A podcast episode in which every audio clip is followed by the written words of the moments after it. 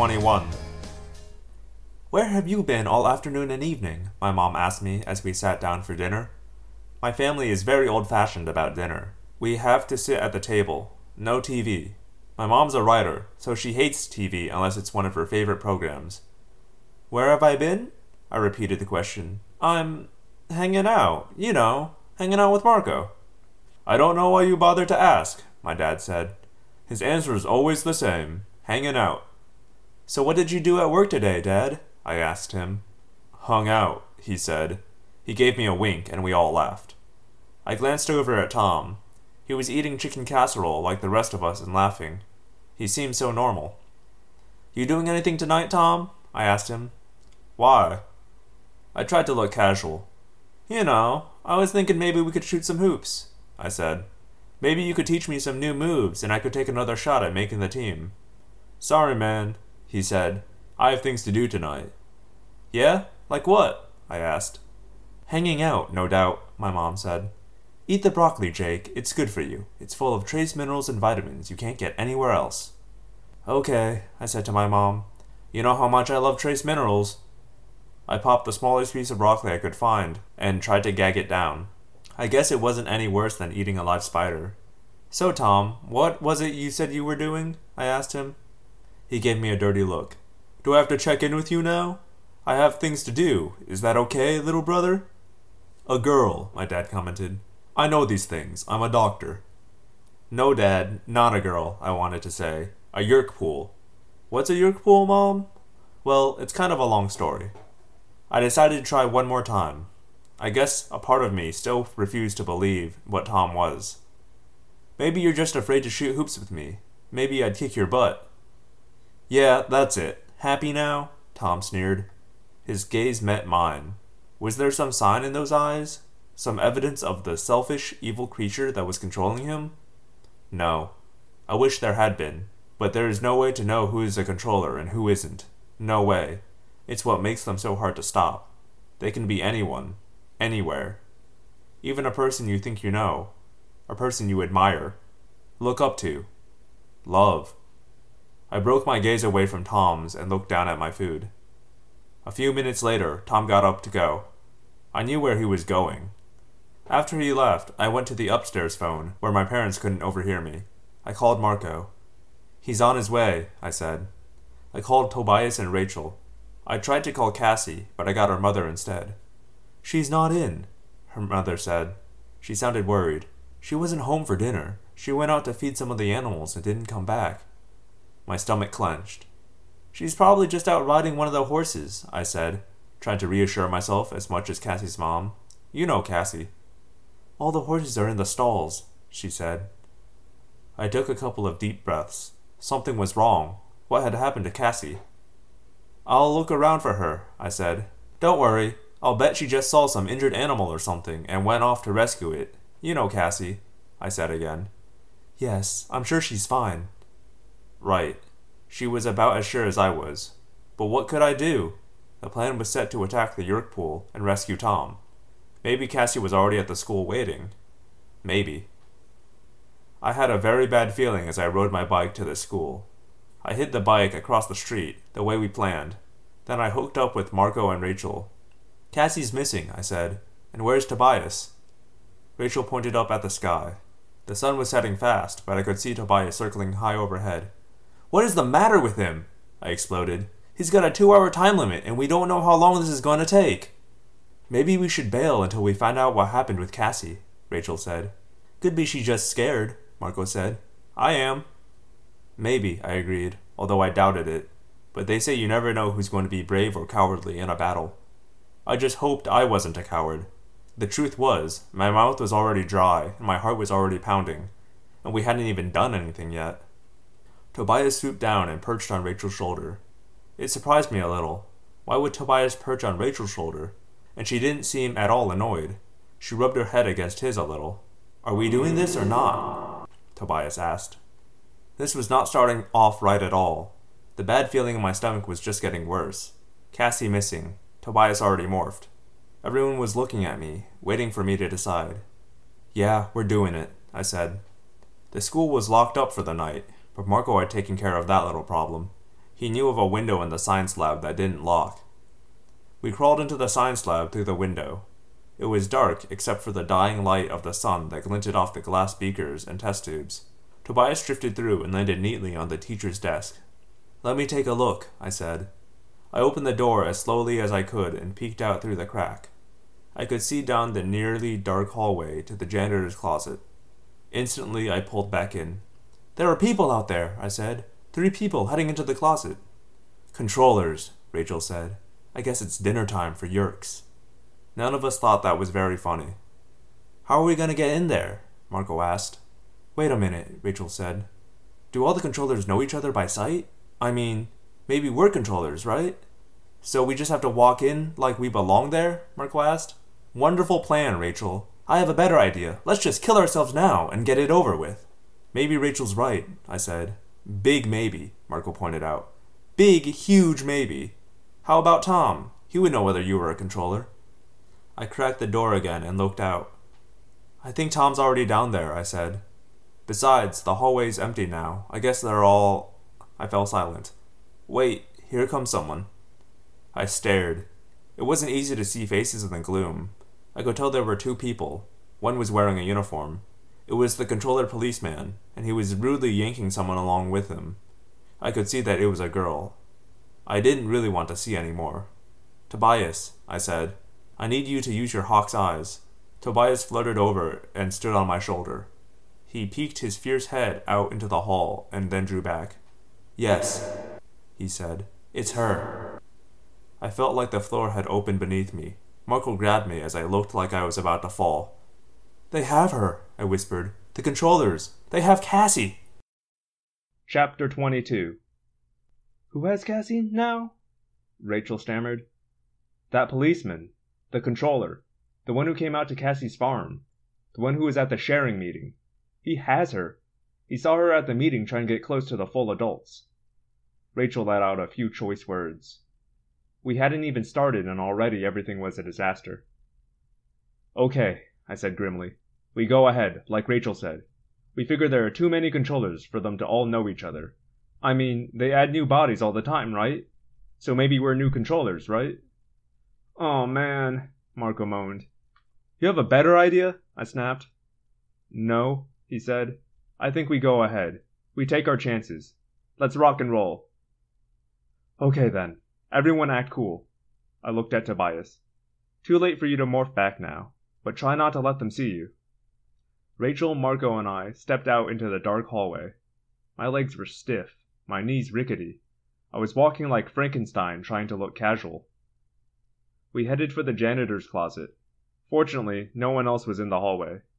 We entered the tiny room and stepped inside. I tried to recall the sequence for opening the door. Faucet to the left, then twist the second hook around right. The door swung open. There was more noise there than had been the other day, or maybe it was just that my human ears heard it better than my lizard ears had. There was a deep, sloshing, swooshing sound, almost like a gentle surf breaking on the shore. But that was the nice sound. The other sounds were horrifying. Despairing cries, terrified screams, shouts, shrieking, triumphant laughter. You sure this is just the Yeerk pool? Marco said in a nervous, shaky voice. I see a guy with horns and a pitchfork, and I am out of here. I stepped into the opening. The stairs were steep, and there was no rail, so you felt like you were about to pitch forward with every step. We descended together. The door closed automatically behind us. At first, I guess I expected there to be maybe a couple dozen steps, but the steps never ended. We just kept walking, and there were always more steps. The walls were dirt, then quickly became rock as we went down, down, down. It felt like those stairs would never end. Some superior aliens, Marco whispered. You'd think they could have put in an elevator. We all giggled a little. Very little. Suddenly, the rock walls widened out. We had emerged into a huge cavern. And when I say huge, I mean huge. They could have played the Super Bowl in there and had room left over for a couple of malls. It was like a giant bowl turned upside down, all carved out of solid rock. At the very top of the bowl was the faint outline of a hole. I thought I could see stars through it. All around the outer edges of the cavern, I could see other stairways, like ours. They seemed to come from every direction, appearing out of the rock walls and leading down to the floor of the cavern. We clustered closer to the center of the stairway. It was a sheer drop off the side of the stairs. This is gigantic, Marco said. This isn't just under the school. This is under half the town. Those stairways must lead up a dozen secret entrances. He shook his head. Jake, they have this entire area set up with secret passageways. Oh man, this is worse. This is so much worse. So much bigger. I felt the same despair. We were fools. This wasn't some little group of alien bad guys we were dealing with. To build this underground city, these guys had power we couldn't even imagine. That's almost what it was a city. There were buildings and sheds all around the rim of the cavern, and we could see yellow caterpillar earth movers and cranes at work on the far side of the cavern. They seemed weirdly normal in this incredible place. And there were creatures everywhere taxxons, hork-bajir, and other things I couldn't even begin to guess at. But mostly, there were humans. A lot of them. At the center of the cavern was a pool, like a small lake, maybe a hundred feet across, and perfectly round. Only, the water wasn't exactly water. It moved like melted lead, and it was about the same color. The sloshing sound we could hear was the liquid of the pool being rippled and splashed by hundreds of fast moving things below the surface. I knew what they were Yeerks. Yeerks in their natural, slug like state. They were swimming and convorting in the pool, like kids on a hot day. Near the edge of the pool were cages. In the cages were hork-bajir and human beings. Some of the humans screamed for help. Some cried silently. Some just sat and waited, all hope lost. There were adults there, and kids, women and men. More than a hundred, packed ten to a cage. The captive hork-bajir were kept in separate, stronger cages. They paced and howled and slashed at the air with their bladed arms. I almost lost hope. I felt like my heart had stopped. This was a place of unimaginable horror, and we were so few and so weak. Below us on the stairs, I could see the controller cop and Cassie, who was dragging her roughly whenever she stumbled. They had reached the bottom of the stairs. I'm going to morph, I said. I'm going to get Cassie away from him. Marco put his hand on my shoulder. Not time yet, dude. Be cool. Cassie's okay, Jake, Tobias said. She isn't hurt, just scared. He'd better not hurt her, I said. Keep an eye on them, Tobias. There were two low steel piers built out over the pool. On one, Hork-Bajir controllers politely guarded a line of humans and Hork-Bajir and taxxons. This was the unloading station. One by one the people knelt down, bent over, and dipped their heads toward the slimy surface of the pool. The Hork-Bajir helped them. As we watched, a woman calmly bent over, her head just inches above the lead gray pool. A Hork-Bajir held her elbow gently to help her keep her balance. Then we saw the thing, dribbling, sliding, squirming, crawling out of her ear. A Yeerk. Oh, no, Rachel moaned. She sounded like she might be sick. Oh, no, no. When the Yeerk was all the way out of the poor woman's head, it dropped into the pool and disappeared beneath the turbulent surface. Instantly the woman cried out, You filth! Let me go! Let me go! I am a free woman! You can't keep doing this! I'm not a slave! Let me go! Two Hork-Bajir grabbed her. They dragged the woman to the nearest cage and threw her in. Help! the woman screamed. Oh, please! Someone help! Help us all! Chapter 23 Help, please! Someone help us! We had been hearing cries like that all the way down those steps, but now we were close enough to give those cries a human face. It cut straight to my soul. There was a second steel pier. That was the loading station. There, the host bodies were dragged from their holding cages to have Yeerks re enter their heads. It was a pretty basic process. They grabbed the hosts, whether human or Hork-Bajir, and forced their heads down into the pool. The people sometimes fought and screamed, and sometimes just cried, but they always lost. When their heads were yanked back up out of the pool, we could see the slugs still slithering into their ears. After a few minutes, they would become calm again, as the Yeerks regained control. Then off they went, once more slaves to the Yeerks. It was a horrible assembly line, from the unloading pier to the holding cages to the infestation pier. They moved the poor victims through at a pretty speedy rate. But there was another area we could only now see. There were humans in Hork-Bajir waiting on comfortable chairs, sipping drinks, and actually watching TV. Taxxons squirmed around like giant spiny maggots.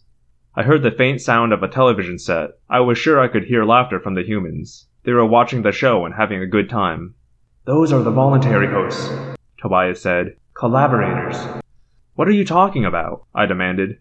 You remember what the Andalite told us. Many humans in Hork-Bajir are voluntary hosts. Tobias replied. The Yeerks persuade them to let them take over. I can't believe that, Rachel said.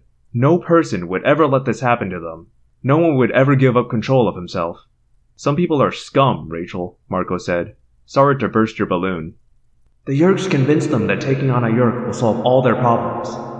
I think that's what the sharing is all about. People believe that becoming something different, they can leave behind all their pain. Like spending all their time as a hawk, Marco pointed out. Tobias had nothing to say to that. He spread his wings and flew up and away. Tobias, come back! I called to him. We have to get moving, Rachel said. We've been standing here staring for too long.